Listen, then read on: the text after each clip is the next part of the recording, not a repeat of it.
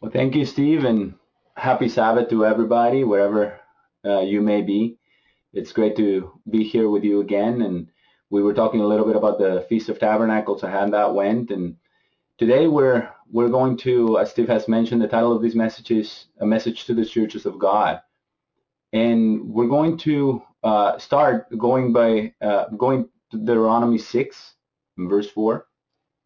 Deuteronomy 6 and verse 4. We're going to start from the from most important, from the beginning. This is what God has for us. This is what God is telling us. And the message is not a message from me. It's a message that is written in the Bible, but it's a message to the churches of God. And we're going to get to that. But before that, we're going to read uh, the foundational things, the, the most important things in our life, and what we have to be reminded of every day. And this is really setting the stage for the message that we're going to study today.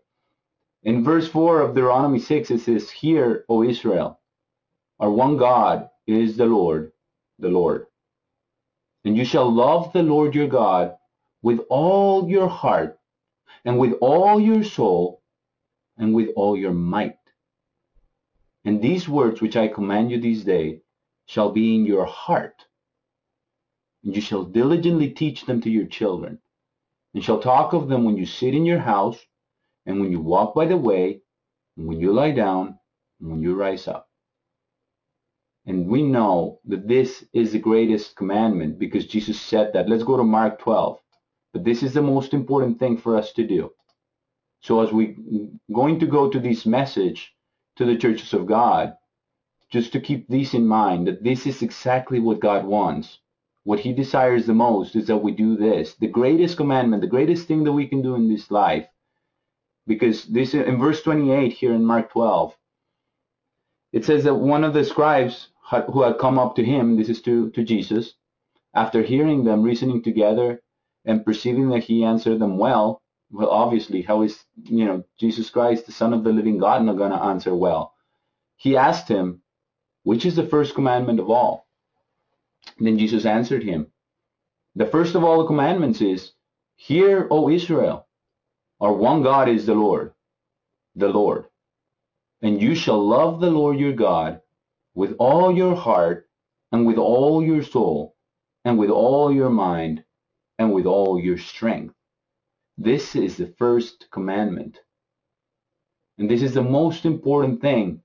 And then he added to that because he only asked him, which is the first commandment of all? And he answered the question, but he kept going. Jesus kept going. He said, and the second is like this, right? In case you in case you want to know what's the second after the first.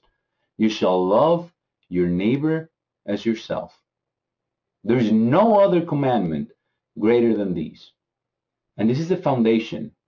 Before we get into this message to the churches of God, which obviously includes all of us, and not just all of us, but all of our brethren in all the organizations, in all of the churches of God right now because this message is for everyone, it's for all of us.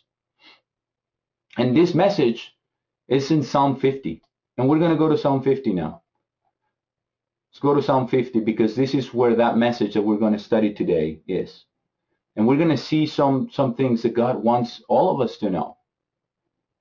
Because we have to love God with all our heart, soul, mind, and being and strength. And that's where our eyes need to be. They need to be on God. That's where our heart needs to be. Like he said in Deuteronomy 6, and these words shall be in your heart. He doesn't say only in, in your in your mouth or you know whenever it's Sabbath service or whenever it's the Sabbath. No, it's all the time. He says you shall talk uh, of them with your children when you sit in your house, when you walk by the way, all the time. When you rise up, when you lie down, all of that is a, is a full-time job to love God with all our heart, soul, mind, and being and strength. But love is something that cannot be legislated. We cannot put a set of do's and don'ts on love. That has to come from within. That has to come from the heart. But it goes together with the words of God that they need to be in our hearts. They need to be in our minds. And we are to live, as Jesus said, by every word that proceeds out of the mouth of God as it says in Deuteronomy 8 and as it says in, in Matthew 4 and in Luke 4. But this is the message in Psalm 50. We're going to start studying this message because this is what God has for all of us. So it doesn't matter which of the groups of the church of God you're in. The church of God is one. There is one body. We know that there are seven churches. There were, there were seven churches in the past. And we know there are many organizations. But this is what God says to all his churches, to all his groups, to all his people which are one under Jesus Christ, because Christ is the head of the church. He says in, in verse 1 the mighty God, God, the Lord, has spoken and called the earth from the rising of the sun to its going down. Out of Zion, the perfection of beauty, God has shined forth. And we understand a lot of things related to this. We know that this is the way that Jesus Christ is going to come. The sign of the Son of Man is going to be just like that. Is going is basically going to be like another sun. But he says, out of Zion, the perfection of beauty, God has shined forth. He will shine forth when he's ready to appear on the earth. And this is what it says in verse 3 God, Our God shall come, and he shall not keep silent. A fire shall devour before him, and he shall be very tempestuous all around him. So this is going to happen. But the message is already here. We don't have to wait until he returns to hear these things. We don't have to wait this. In fact, we're going to see that this message is already written here for us right now, for every one of us in the Church of God right now, which we understand and know that it's a spiritual organiz- uh, a spiritual body, not a physical organization of man. But that's what he says. He says that he shall he shall come and shall devour before him, and he shall be very tempestuous all around. Because when God speaks, that's the way it is. Let's go to Exodus 19, and we'll come back to Psalm 50. So keep your finger in Psalm 50. We're going to keep coming back. We're going to read the message, the whole message, in its entirety as we study it together. But Exodus 19 and verse 16. And this is when God was about to give the Ten Commandments from Mount Sinai. And it came to pass on the third day in the morning that there were thunders and lightnings and a thick cloud upon the mountain. And the sound of the trumpet was exceedingly loud, so, uh, so that all the people in the camp trembled. Because this is when God speaks, He's powerful.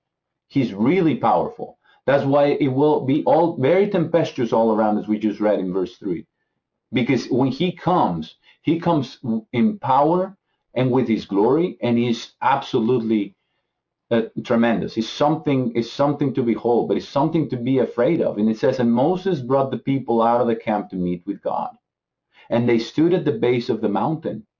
And this is just to give us context of what, what this message is going, because this is the backdrop of the message. It's a similar thing. It says, and, uh, and Mount Sinai, verse 18, was smoking all of it because the Lord came down upon it in fire. And the smoke of it went up like the smoke of a furnace, and the whole mountain quaked greatly. Just, just to put ourselves in that position, when we have an earthquake, we get terrified. When we have a volcano erupting, we get terrified. This was both at the same time. It was like so much smoke, and it was the mountain was quaking. And the sound and when the sound of the trumpet sounded long and became very strong, Moses spoke, and God answered him by voice. And we know that this terrified all the people. But this is this is God showing his power. And that's what it says here. Let's go back to Psalm 50. But this is what what God says. And this is how when he speaks, we have to listen. We have to listen to him and we have to listen with with awe and with respect. And yes, with fear, because God is worthy of fear. Not of being afraid, that's different, but of fear of his power and his might. That's why it says that a fire shall devour before him, because it's the same way that he came to the mountain. And he shall be very tempestuous all around him. It's going to be something to behold. And then it says in verse 4 in this message, He shall call to the heavens from above and to the earth, so that he may judge his people. He calls to the heavens from above. And how many times does God put heaven and earth for witnesses when he's going to say something important?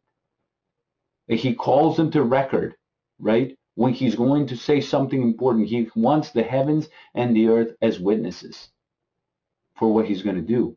And here, he calls the heavens and the earth so that he may judge his people. And we know why he's he's judging his people now and why he's going to judge his people. Let's go to John 5 really quick. We're going to come back, like I said, we're going to be going to a lot of scriptures, but they're coming back to this message to the churches of God. Let's go to John 5 and verse 22. Because this is where Jesus himself declares, For the Father judges no one, but has committed all judgment to the Son and we know that that's uh, uh, that that Jesus Christ has been given all judgment, and one of the reasons is because he has come in the flesh, and he's had the human experience, and he knows what it's like to be in the flesh and to be subject to human nature. He did not sin. Sin did not rule over him, and he conquered sin, and he conquered human nature through the power of the Holy Spirit because he was full of the Holy Spirit. But what did he do? Let's go to Matthew 28. And what did he say at the end? Matthew 28, 18. And this is some of the last words before before he um, continued to instruct his disciples. But he said in, in verse 18, and Jesus came and spoke to them, saying, All authority in heaven and on earth has been given to me. So all authority has been given to me. He says, Therefore, go and make disciples in all nations, baptizing them into the name of the Father and of the Son and of the Holy Spirit, teaching them to observe all things I have commanded you. And this is still a commission to the church. So this is part of the of what he told not only his disciples, but everybody who would follow him, that they would teach others to observe all things that he has commanded. But he is the one that judges. Let's go back to Psalm 50 to our message. Because here in Psalm 50, and we read in verse 4 that he may judge his people because all judgment has been given to him, and all authority on heaven and on earth has been given to him. And he is the head of the church. No man is the head of, it, of the church. And we know that. We know it's a spiritual body of believers who come together to worship the true God in spirit and in truth. But the true body of believers have to love God with all their heart, soul, mind, and being and strength first. And then love love the neighbor as themselves. And that's what we heard. That's what we see. That is the very first and most important thing that God wants to do. But he calls, so he, he comes in Psalm 50 and he has a message for his people. And it says for his people. This is not for the world. None of the rest of the word, words in this message, in this psalm, none of them are for the world. We cannot point to them and say that this is for them. This is for all of us. And it is a sobering message, but it's also a good reminder of whom we serve and who is the head of the church and who is the one that's leading and guiding us and who is the one that we have to all come before and have our eyes and mind fixed on is Jesus Christ our Lord and on God the Father, whom he has revealed. But he tells us here, and this is how we know that the rest, the entire rest of this message is for all of those who have been called. Verse 5 Gather my saints unto me, those who have made a covenant with me by sacrifice. And we know we have made a covenant with him by sacrifice. We know we have, have done that. Why? Because that's that's a, a baptism. That's what has happened at baptism. Let's go to Deuteronomy, Deuteronomy 30 and verse 19. Because this is this is what God does when he when he speaks to his people. He says, I call heaven and earth to record this day against you. Again, is what what what he was saying before right? He called heaven and earth because he was going to judge his people. He's going to give a message to all his people. He's giving this message to us. He says that I have set before you life and death, blessing and cursing. Therefore choose life so that you both you and your seed may live. And this goes together with what we read in Deuteronomy 6, that we should teach these words to our children because our seed is not going to live if we don't teach these things. That's what we read in Matthew 28, teaching them to observe all things that he has commanded us. This is part of that. And we know that we have made a covenant with him at baptism because we have pledged our debt. Let's go as as, as um, just just really as a review. Let's go back to Romans six. Romans six three. We know these things. This is just a reminder, but it goes together with what he said. Gather my people, those who have been who have made a covenant with me by sacrifice. Because that's what it is. It's a sacrifice that we have made. We have pledged our death. That's what we have pledged when we were baptized. We basically have have promised before God that we will never depart from him, that we will be his forever. In Romans 6 3 says, Or are you ignorant that we, as many as were baptized into Christ Jesus, were baptized into his death? Therefore we buried with him, we were buried with him through the baptism into the death. And this is the death of Christ, so that just as Christ was raised from the dead by the glory of the Father, in the same way we should also walk in newness of life.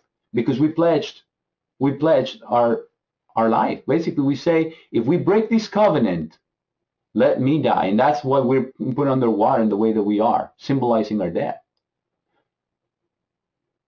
And this is this is a very serious thing. Let's go back to Psalm 50 because it says, Gather my saints unto me, those who have made a covenant with me by sacrifice. So every single one of us who has been baptized has made this covenant with God by sacrifice. Each and every one of us. Our sacrifice is not is not of an animal, it's not with the blood of bulls and goats. That's not what we've done. We pledged our own life when we went under the watery grave. And we have made that covenant. So he's speaking to us. That's why he calls us the saints. He says, Gather my saints unto me. But now let's get into the message. Because what else does he say? He says, And the heavens shall declare his righteousness, for God himself is judge. Again, what we saw. Jesus Christ, he said, All judgment has been given to me. And that's and, and that's who who is doing this. God himself is judge. Psalm 97, and we'll again we'll come back to Psalm 50, but let's go to Psalm 97 just to to remind ourselves of, of this as, about God being judge. Psalm 97 and verse 6. It says, The heavens declare his righteousness, and all the people see his glory. And that's what we read in Psalm 50 and verse 6. It's the heavens that declare his righteousness. That's why he calls them also as witnesses. He calls heaven and earth because the heavens declare his glory. They basically testify of who he is, and he has the right to judge because he is a righteous judge. He is a loving God as well, but he's also strong and powerful and worthy of awe and respect and reverence and fear. He is worthy of all of that. And he tells us in verse 7 Hear, hear my people. It's all of us all of us in all the churches of God, hear my people, and I will speak. O Israel, and I will testify against you. I am God, even your God. And that's what we read in Deuteronomy 6. Hear, O Israel. Right? We have one God. We have God the Father and Jesus Christ, and they are one. And he says, Hear my people, and I will speak. O Israel, and I will testify against you. I am God, even your God. He, he calls himself our God because he is. Because he is. Let's go to Deuteronomy 32. Deuteronomy 32. Because this, this tells us, we know that this is a message to Israel, but what does it say in Deuteronomy 32, 21? This is what happened, and this is the song that God told Moses to write, that it would be a witness to them when they would go astray from him. But what does he say? After they go and basically prophesy of everything that they were going to do, they were going to rebel, they were going to deny him, they were going to go astray. And then he says, They have moved me to jealousy with that which is not God. They have provoked me to anger with their vanities. And I will move them to jealousy with those which are not a people. I will provoke them to anger with a foolish nation. That's what it says. And let's go to Romans because that's the counterpart to this. Romans 9. Romans 9 and verse 25. because we know what happened with the people of Israel and that God will we're going to move into jealousy with the people who are not a people. And that and that's us. That's why he says here in Romans 9:25 accordingly he also said in Hosea I will call those who are not my people my people and those who are not beloved beloved. And he shall be in the place where he was said to them you are not my people they shall there they shall be called the sons of the living God. Because he has called us. He has called us we are basically a foolish nation. He chose the weak and bastings of the world. We are not a people. We're not a bloodline. We have been called according to the will of God. It's not a bloodline anymore. It's not only the descendants of Abraham. Yes, the people of Israel have a great destiny and God will fulfill the promises that he made. And he will save Israel and Judah first. That's what the Bible teaches. And it will happen. And we know there's 144,000, 12,000 from each tribe. But right now, right now, we are also the people of God. We are the spiritual people of God. And he's talking to us as well. He's testifying against us, going back to Psalm 50 and verse 7. Because he says, I am your God. I am God, even your God. He's making it very clear who he's speaking to, and he's making it very clear that he's speaking to all of us, to you and me to those who have made a covenant by sacrifice at baptism. And now let's hear his words, what he says. In verse 8, I will not reprove you for your sacrifices or your burnt offerings which are continually before me. I will take no bull out of your house, nor he goats out of your folds. For every beast of the forest is mine, and the livestock upon a thousand hills. I know all the birds of the mountains, and the wild beasts of the field are mine. If I were hungry, I would not tell you, for the world is mine, and all the fullness of it. I will eat the flesh of will I eat the flesh of bulls or drink the blood of goats? So this is a question that he's asking all of us. All of us. And he's telling us that we will not reprove us for our sacrifices or for our burnt offerings. So when we bring an offering to God, He's not reproving us. He will not reprove us for that. But He also wants us to understand that He doesn't depend upon the things that we bring to Him. He takes delight in the prayer of His saints. But He doesn't need, just like He didn't need the sacrifices back then, He did not need the, the, the meat from, from the sacrifices. That's what He says. Everything is mine. If I were hungry, I would not tell you. Everything is mine, the fullness of it. Will I eat the flesh of bulls or drink the blood of goats? And how does this translate to today? Because we no longer offer animal sacrifices. The sacrifices are uh, in heaven above, and we have one one sacrifice, one perfect sacrifice for all, and it's the sacrifice of Jesus Christ, the Lamb of God. We know that. So, what are these things here? At least, what is the relationship to us? Is when, when he talks about these things, he could be telling us as well. All of the things, I will not reprove you for your sacrifices. I will not reprove you for keeping my feasts, for keeping my holidays, for keeping my Sabbath, for tithing, for re- abstaining yourself from unclean meats. I will not reprove you for any of that. But also don't think that those things do anything to God. Those are for us, to change us. Because that's what God wants. And those are the minimum requirements so that we don't think that we are so good just by the sacrifices that we do. That's why he's saying these things here. Because sometimes people tend to think, and this is why he was saying these things, because this, they say we are the people of God, right? We are the people of God, or the temple of the Lord, the temple of the Lord, and just hang on to those things. But without a real relationship, these things are just the foundational things. They don't mean, they, they, they really can't by themselves mean something. It has to be in the context of our relationship. Let's let's go to Luke's Luke 17. Luke 17. Because this is this is what Jesus said regarding the things that we were commanded to do. Luke 17 verse 7 it says, But which of you having a servant plowing or shepherding, will immediately say to him when he comes from the field, Come and sit down and eat. Rather, will he not say to him, Prepare what I may eat and gird yourself, and serve me while I, I eat and drink. And afterwards you may eat and drink. Is he thankful to that servant because he did the things that were commanded him? I think not. And if he says to the people of Israel, don't think that, I, that, that I'm doing this, I'm asking you to offer all these sacrifices because I'm hungry. That's not what it is. It was to change them. It was for them to see that there has to be shed blood in order for us to be able to come before God. And we know that. We know that it was the precious blood of Jesus Christ that was shed so that we can come before the presence of God the Father. But he says, likewise, verse 10, likewise, when you have done all the things that are commanded you, say we are unprofitable servants because we have done that which we, which we were obligated to do. So the Sabbath and the holidays and all, all of these, they're good. They're good and they're, and they're, they're commanded. They're required. Absolutely.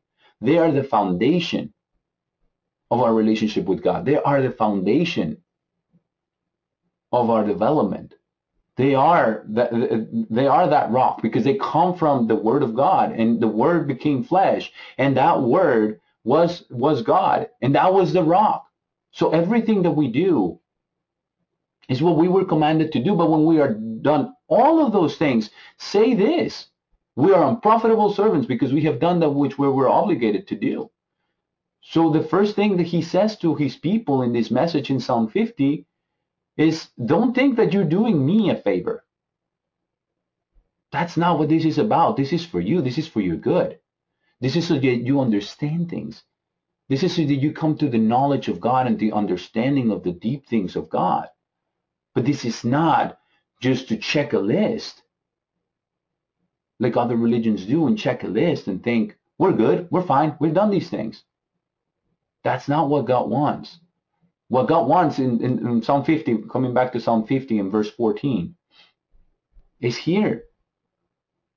He says, offer to God thanksgiving and we know we're coming up the, in, in the United States upon the holiday of Thanksgiving, but what he wants is real Thanksgiving every day from the heart, not just in one day as a nation, but every day. Offer to God thanksgiving and pay your vows to the Most High. Pay your vows, which means vow. Now, it's better to not vow if we're not going to be able to keep it. That's what the Bible says, because God does not take delight in fools. But he says, but if you make a vow, it says, pay your vows to the Most High. He likes when we do when we do things to strengthen our relationship with him, when we make a vow of something.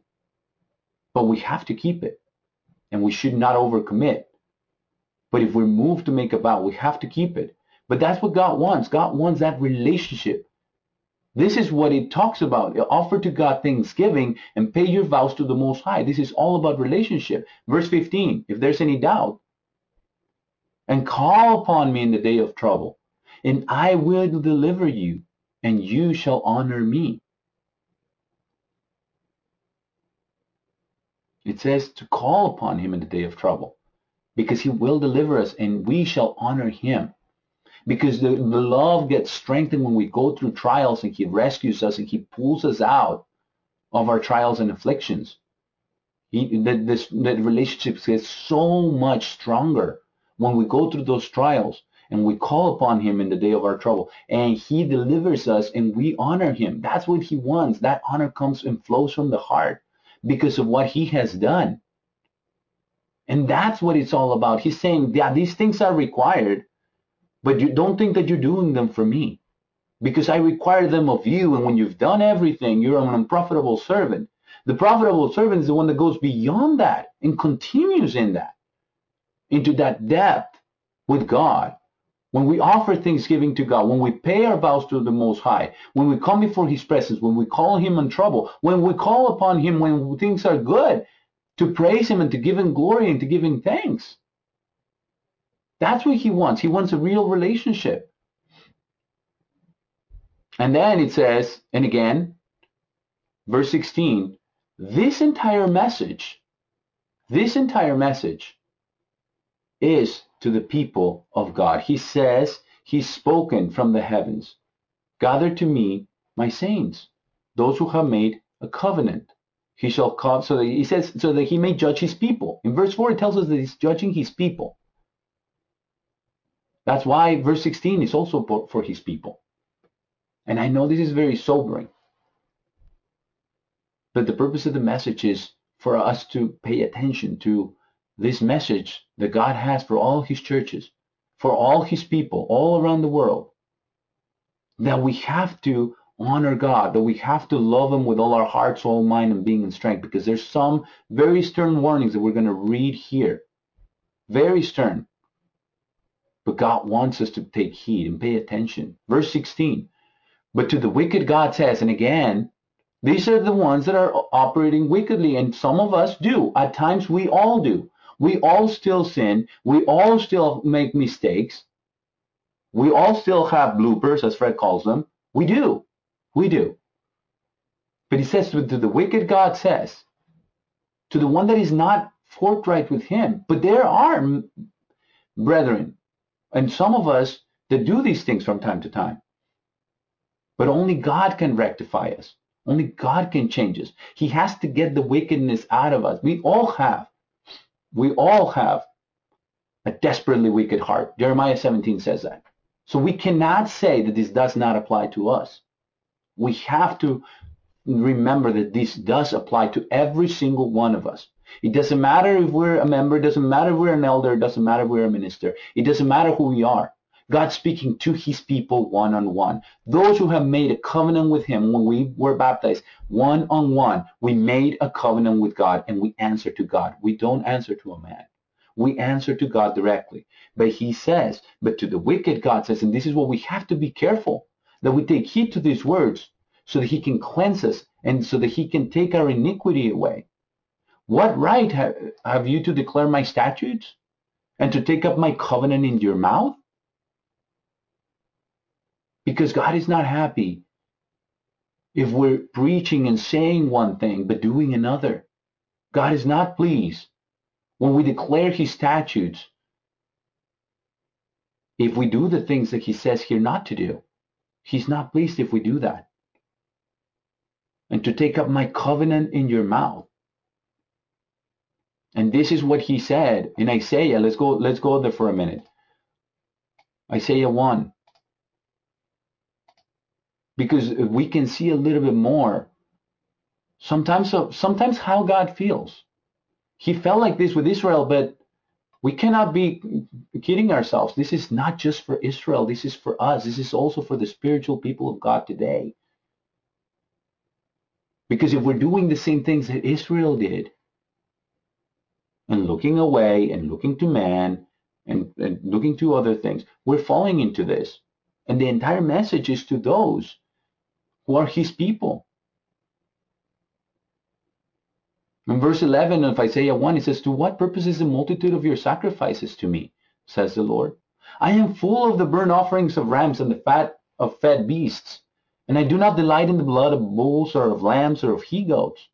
When you come to appear before me, who has required this at your hand to trample my courts? Bring no more vain sacrifices. He's telling each and every one of us, we don't just come and sit here for, for two hours and learn about God and go our merry way and forget about God. We don't do that. That, that would be a vain sacrifice. He says, incense is an abomination to me. New moon and Sabbath, the calling of assemblies, I cannot endure iniquity along with the solemn assembly. Saying what I cannot endure is the iniquity that comes with. And the sad reality, brethren, is this, that we all are still struggling against our nature, against human nature. We're still fighting sin and we still sin. We do not practice sin if we have been begotten by God, as it says in, in, in 1 John. We do not practice sin, but we do still sin. And we have to be aware of that because he cannot endure iniquity along with the solemn assembly. He wants true repentance. And then he says in verse 14, your new moons and your appointed feasts my soul hates because it's not, it's not his commandment that he hates. It's the other things that we do while we're keeping these things or alongside keeping these things. He says they are a trouble to me. I am weary to bear them. And this is a very stern warning when you when you spread forth your hands, I will hide my eyes from you. Yet when you make many prayers, I will not hear. your hands are full of blood. And just exactly like our hands are not full of blood of the sacrifices now in the temple because we don't do that anymore. But um, are our hands full of blood in the spiritual sense? We have to ask ourselves this question. Because if we are hating our brother, because if we're doing these things, our hands are full of blood. The same, that's what Jesus Christ said when he elevated the law. It's not about murder, it's about hate in your heart and in your mind. And if we're doing these things, he says that he will not hear. But he tells us, verse 16, wash yourselves, make yourselves clean, put away the evil of your doings from before my eyes. Cease to do evil, take away that iniquity. But we have to cooperate. We know we cannot do it by ourselves. We know that. But this is what we have to do. Verse 17 learn to do good. Learn to do good in our hearts, in our minds, not judging, not condemning other people, judging righteous judgments. We can judge matters, we cannot judge people. Jesus Christ said that very clearly. All judgment has been given to me. And he says, do not condemn others. But he said, learn to do good, seek judgment, reprove the oppressor, judge the orphan, plead for the widow. That's what he tells us. Let's go back to Psalm 50. Psalm 50. Because this is sometimes what happens. In verse 17, yeah, you hate to be taught, and you cast my words behind you. And how many of us have cast the words of God behind us? We take the words of God that fit our perspective and we use those, but we cast the other ones behind. How many, how many have we heard also give messages in the churches of God that are about all kinds of things and all kinds of topics except the Word of God? Is that not casting the words of God behind us? We talk about history, we talk about a, good, a book, an author, an artist, whatever is going on in the world, except the Word of God. We have to learn the Word of God. We're not going to learn to do good by following the examples of the people of this world. We're not going to do that. But the problem is deeper than that. It's not just casting the word behind. It says you hate to be taught. Do we hate to be taught from the word of God? When something, when God convicts us with his word through someone or something, and it's clear right before our eyes, I, I'm sure it has happened to you. That sometimes God brings something to your attention. It has happened to me. God brings something to your attention right in front of your eyes with the word of God. But we cannot hate to be taught or ignore it or cast the words behind us. We cannot do that. We have to listen to the words of God. Because this is what has happened, sadly, in, in, in many of the churches of God, is casting the word of God behind us and talking about everything and all kinds of good lessons. They're, they're good, good, good, good speeches. They're very good speakers. Absolutely. Very charismatic. But is that what God wants us to learn, or does He want us to learn His word? Does He want us to learn His commandments? Because this message is for all the churches of God. This is for all of us, that we don't cast the words of God behind us. Let's go to Ezekiel 34. We know that these are very stern warnings, but it's good to read them because our God is a God of strength and of righteousness and yes, of love and compassion. That's what he does too. But he says in, in, Ezekiel 34, verse 1, And the word of the Lord came to me, saying, Son of man, prophesy against the shepherd of Israel. Prophesy and say to them, Thus says the Lord God to the shepherds, Woe to the shepherds of Israel who feed themselves. Should not the shepherds feed the flocks? And that's what Jesus told Peter, right? Feed my flocks. If, if you love me, if you agape me. That's what he said, and that's what we read at the very beginning. The commandment is to love the Lord our God with all our heart, soul, mind, and being and strength, and we cannot shepherd the flocks if we're just if we're not loving God, if we don't agape God. It says, verse 3 You eat the fat and clothe yourselves with the wool. You kill the fat ones, but you do not feed the flock. And this is a stern warning to all of us, especially to those of us who are elders and teachers. We have to feed the flock from the word of God, and we cannot cast the words of God behind us. It says, You have not made the weak strong, nor have you healed the sick, nor have you bound up the broken. You have not brought, brought again those that were driven away, nor have you sought that which was lost. But you have ruled them with force and with cruelty, and we cannot do that. We cannot do that. As we know, the brethren, Fred has said this many, many times, and it's so true.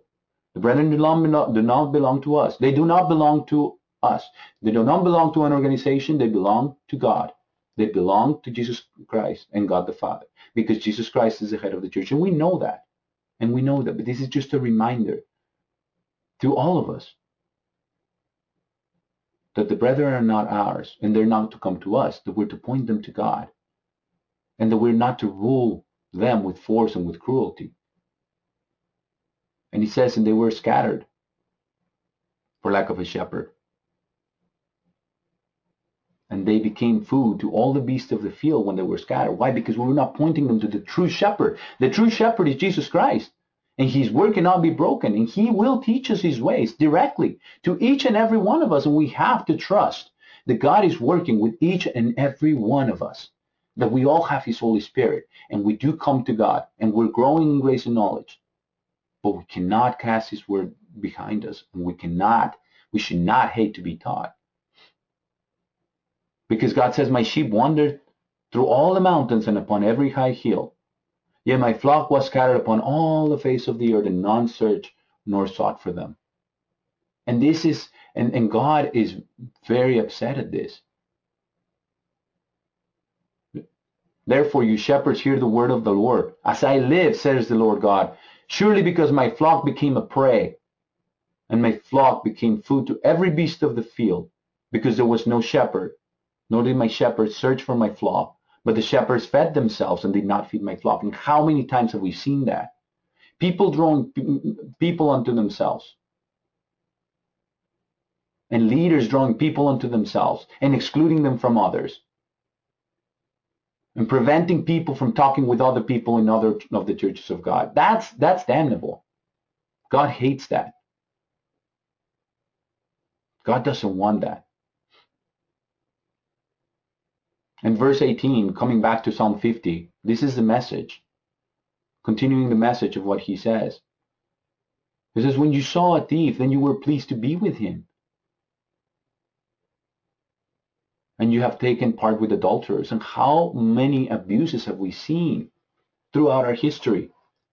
And that doesn't mean that it's not the true church. Some people cast it away and say it's not the true church because this can't be of God. Well, guess what? You know, we are people and we do make mistakes. But there are some egregious things that have been done in the past of abuses of power and of money. That's why it says, when you saw a thief, you were pleased to be with him. How many abuses of money under the guise of this is the kingdom of God? Basically saying those things when we know the kingdom of God is not on earth yet. But how much thievery was there? And abuse and then he says, and you have taken part with adulterers. And how much adultery was there?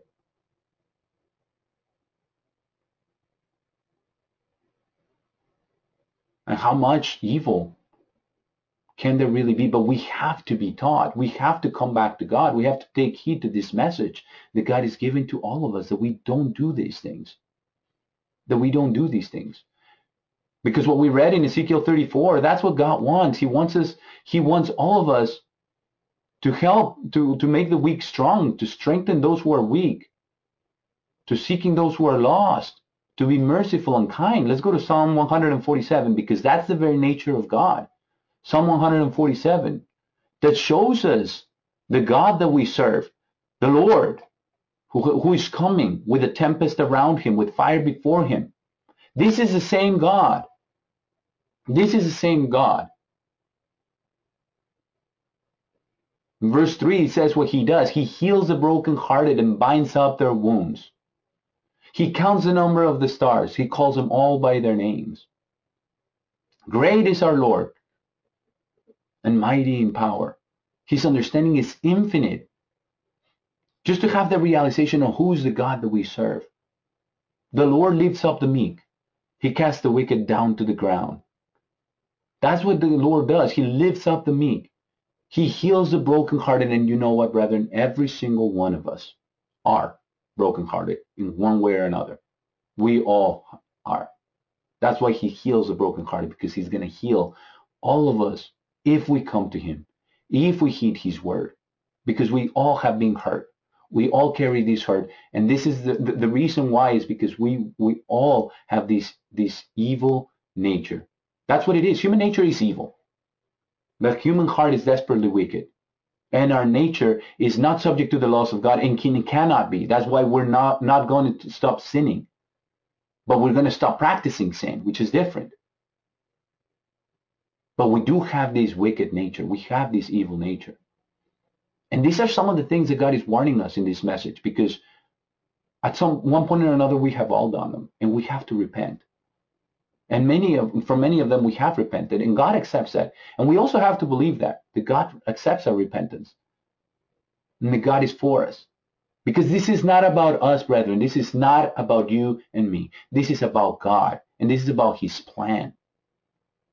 That's why he hates this. Verse 19, back to Psalm 50. This is why he says this.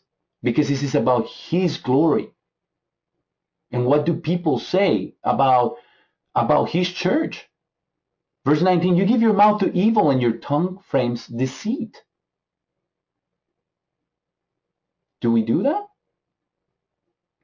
Does our tongue frame deceit from time to time? Do we give our mouth to evil? Only we know. Only we know. Verse 20, you sit, you speak against your brother. You slander your own mother's son. Have we spoken against our brother? We're talking about spiritual brethren because we are the spiritual body of God, of Christ. We are the church of God. All of us, all the churches of God. But how we sit and speak against your brother? How many splits in the churches have there been? Is this not carnality? Is this not speaking against our brother? Is this not slandering your, our own mother's son? Is this not what we have done at one point or another? Or, or we're accusing the brethren, we're pointing the finger? This is a warning for all of us that we don't do that. Because God hates that. God hates when we do this. Let's go to Jeremiah, Jeremiah 23. And this message is, like I said, is to all of us, to all of us in the churches of God, because God loves all of us. But He expects better because He's so much greater than, than that, so much greater than for us to do these kind of things. Jeremiah 23, verse 1. Woe to the shepherds who destroy and scatter the sheep of my pasture, says the Lord. Therefore, thus says the Lord God of Israel against the shepherds who feed my people You have scattered my flock and have driven them away, and have not taken care of them. Behold, I will bring upon you the evil of your doing, says the Lord. Are we causing division? Is that what we're doing? When we speak against our brother, when we bring up accusations, is that the purpose? That somebody gets disfellowship, that somebody gets expelled? Is that what we do? Is that what God wants? And conversely, do we do we just want to hear nice things? Is that what it is? Sometimes that's that's casting our words behind us, behind us. And there's a warning in verse 16 here in the same same chapter of Jeremiah 23. In verse uh, verse 16. Thus says the Lord of hosts, do not listen to the words of the prophets who prophesy to you. They make you vain. They speak a vision from their own heart, not out of the mouth of the Lord. They still say to those who despise me, the Lord has said, you shall have peace. And they say to everyone who walks after the imagination of his own heart, no evil shall come upon you. And here's a question. For who has stood in the counsel of the Lord? to see and hear his word instead of books and authors and artists and history and all of these other messages? Who has heard the word of God? Who has attended the word and heard it? There's some good lesson. There's some good Christian lessons in those messages, but is that what God has called us to?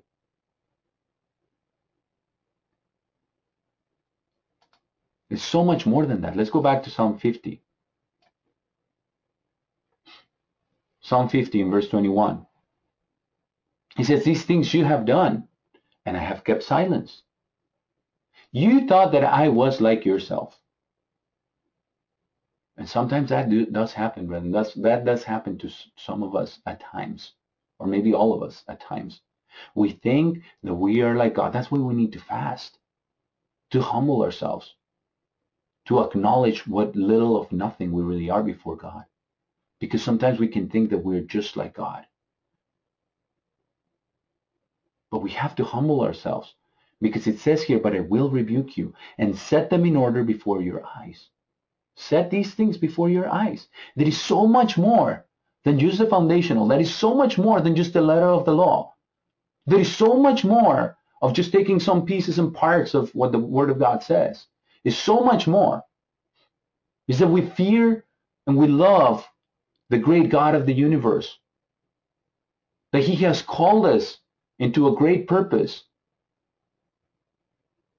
And that we have to fear Him and love Him and stay close to Him.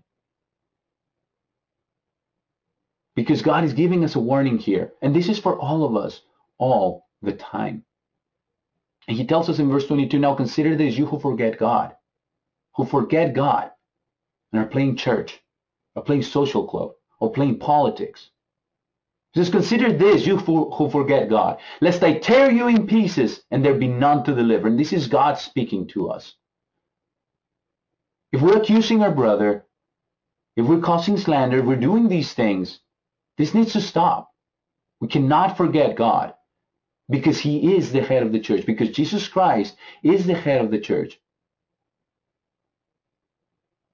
Because if we don't do that, he's going to tear us up and there'll be none to deliver because we're sinning against the very one whom we claim to serve. And we cannot do this. Let's go to Psalm 28 and verse 4. Because these are these are the things that that can come upon us. He says, Give to them according to their deeds and according to the wickedness of their practices. Give to them according to the work of their hands. Give them what they deserve. And you know what, brethren? Every single one of us will be judged by God, is being judged by Jesus Christ, and we will all be face to face before Jesus Christ our Lord. And we'll have to give account for what we did, for what we believe, for what we did, good or evil. And that's what and and, and that is the danger here. That is the warning that he's giving here. He is giving this warning that we may all repent. He wants us to repent because the God we serve is so good and so righteous and so merciful and so compassionate and so patient. But we cannot just say that he's just patient with the world. He's patient with us because he wants all, and that means all, to come to repentance, not just the world.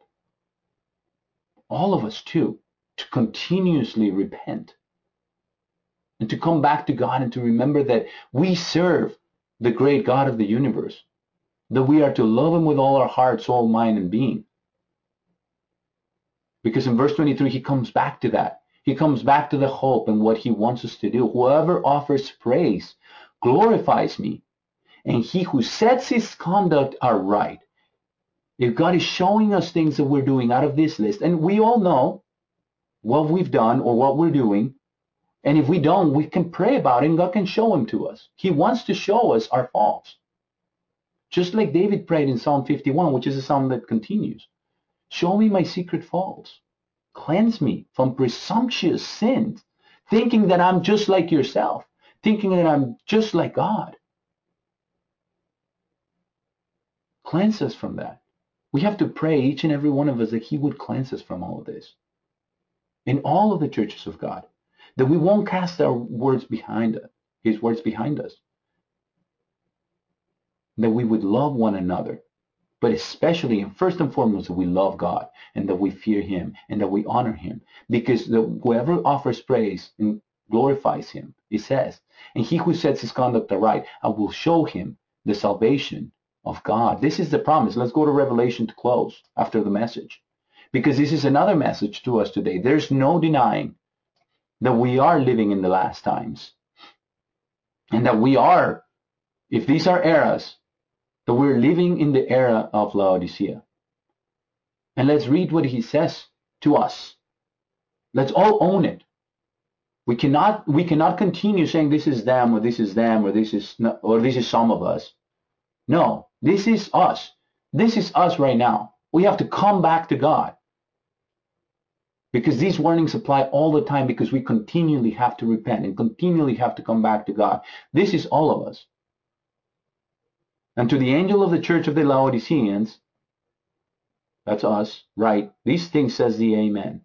The faithful and true witness, the beginner of the creation of God. I know your works, that you are neither cold nor hot. I would that you be either cold or hot. So then, because you are lukewarm, you're neither here nor there, and you are neither cold nor hot, I will spew you out of my mouth. Verse 17, for you say, I am rich. And this is for all of us to think about it. Are we rich? In what way are we rich? I am rich and have become wealthy and have, be- and have need of nothing. And you do not understand that you are wretched, miserable, and poor, and blind, and naked. And this has happened, and this continues to happen, sadly. But it continues to happen. Because sometimes the riches, for some people, they may say, we have the largest organization. We have the most feast sites. We have the most people. We have the most music. We have the most worship. We have this or that or the other. But for some groups is we have the most knowledge. We have the deepest messages. We have the, most of the word of God. But without love, without loving God, without that first and greatest commandment, and without loving our brethren, when we're doing those things in the warning message, like he says, you speak against your brother, you speak against your own, own mother, son. When you cast my word behind you, you hate to be taught. When we do those things, we are wretched and miserable and poor and blind and naked, and that includes me. That includes all of us. That includes all of us. That we in our heads from time to time undeniably we become rich. And we go through cycles. We go through cycles. Where we we do get lifted up in vanity and arrogance that's undeniable because it's part of human nature. If we don't even acknowledge it god cannot help us. But have we become in what way have we become rich in knowledge knowledge puffs up but love edifies but it says, I am rich and have become wealthy. Is it knowledge? Is it number of people? Is it congregations? Is it activities? Is it groups? Is it physical things that we're doing? What is it that we're rich in? This is for you to think about about yourself, for me to think about myself. And in what way are we wretched and miserable and poor and blind and naked? Because this is an attitude. When somebody understands the wretchedness, the misery, the, the, the, the poverty, the blindness and the nakedness that we do really have, and we still have because we haven't arrived yet, then we're going to do what it says in verse 18 I counsel you to buy from me gold, purified by fire. And these are trials, and these are tribulations. And God does allow them, but just like Jesus said, offenses will come, but woe to him by whom they come. We should stay close to God so that they're the least amount possible by us. It says, buy gold so that you may be rich. You may be rich truly, but when you're rich truly, you're really going to understand that you have nothing that you have not received. You're really going to understand that there's nothing that you've done for yourself. We're all going to understand that. It says, in white garments so that you may be clothed. White garments, the righteous the righteous actions of the saints. And those are actions. It's not just doctrine. It's not just a, a, a teaching. It's what we do. It's not just what we say. White garments so that you may be clothed, and the shame of your nakedness may not be revealed, because God is the one that clothes us. And we're going to be kings and priests in his kingdom, but we have to have these white garments. That's what he told the priesthood to do. That's how he told the priesthood to dress with those white, pure linen garments. And that's what he wants for us too, spiritually as well. That our nakedness, spiritual nakedness, from doing all these things in the warning message in Psalm 50, that it would not be revealed, and to anoint your eyes with salve, so that you may see. We need to stop playing church. We need to stop playing games. We need to stop accusing brethren and ministers right and left. We need to stop that. In all the churches of God, we need to stop playing church. We need to stop talking about the physical because we serve a spiritual God in, in spirit and in truth. That's what Jesus said. That's how that's how God desires to be worshipped in spirit and in truth. Not in the letter, not in the flesh, not just in the external. Because God knows the heart. And he tells us as many as many as I love, I rebuke and chasten. And this Psalm 50, this message to the churches of God is because God loves us. And this goes to me too. This is for all of us. Nobody's exempt from this, this warning and this message. He says, As many as I love, I rebuke and chasten. Therefore be zealous and repent. Be zealous for God, for His word, to do the things that God does with us, to be compassionate to others, to give the benefit of the doubt, to be merciful, to be loving. That's what God wants us to do.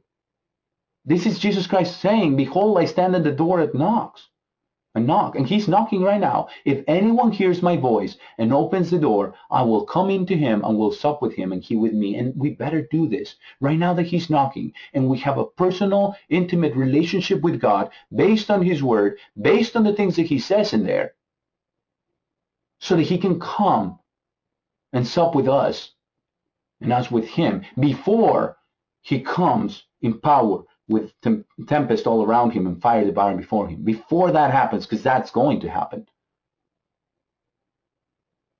Because this is the promise to the one who overcomes. I will give authority to sit with me in my throne, even as I also overcame and sat down with my Father in his throne. To the one who has an ear, let him hear what the Spirit says to the churches.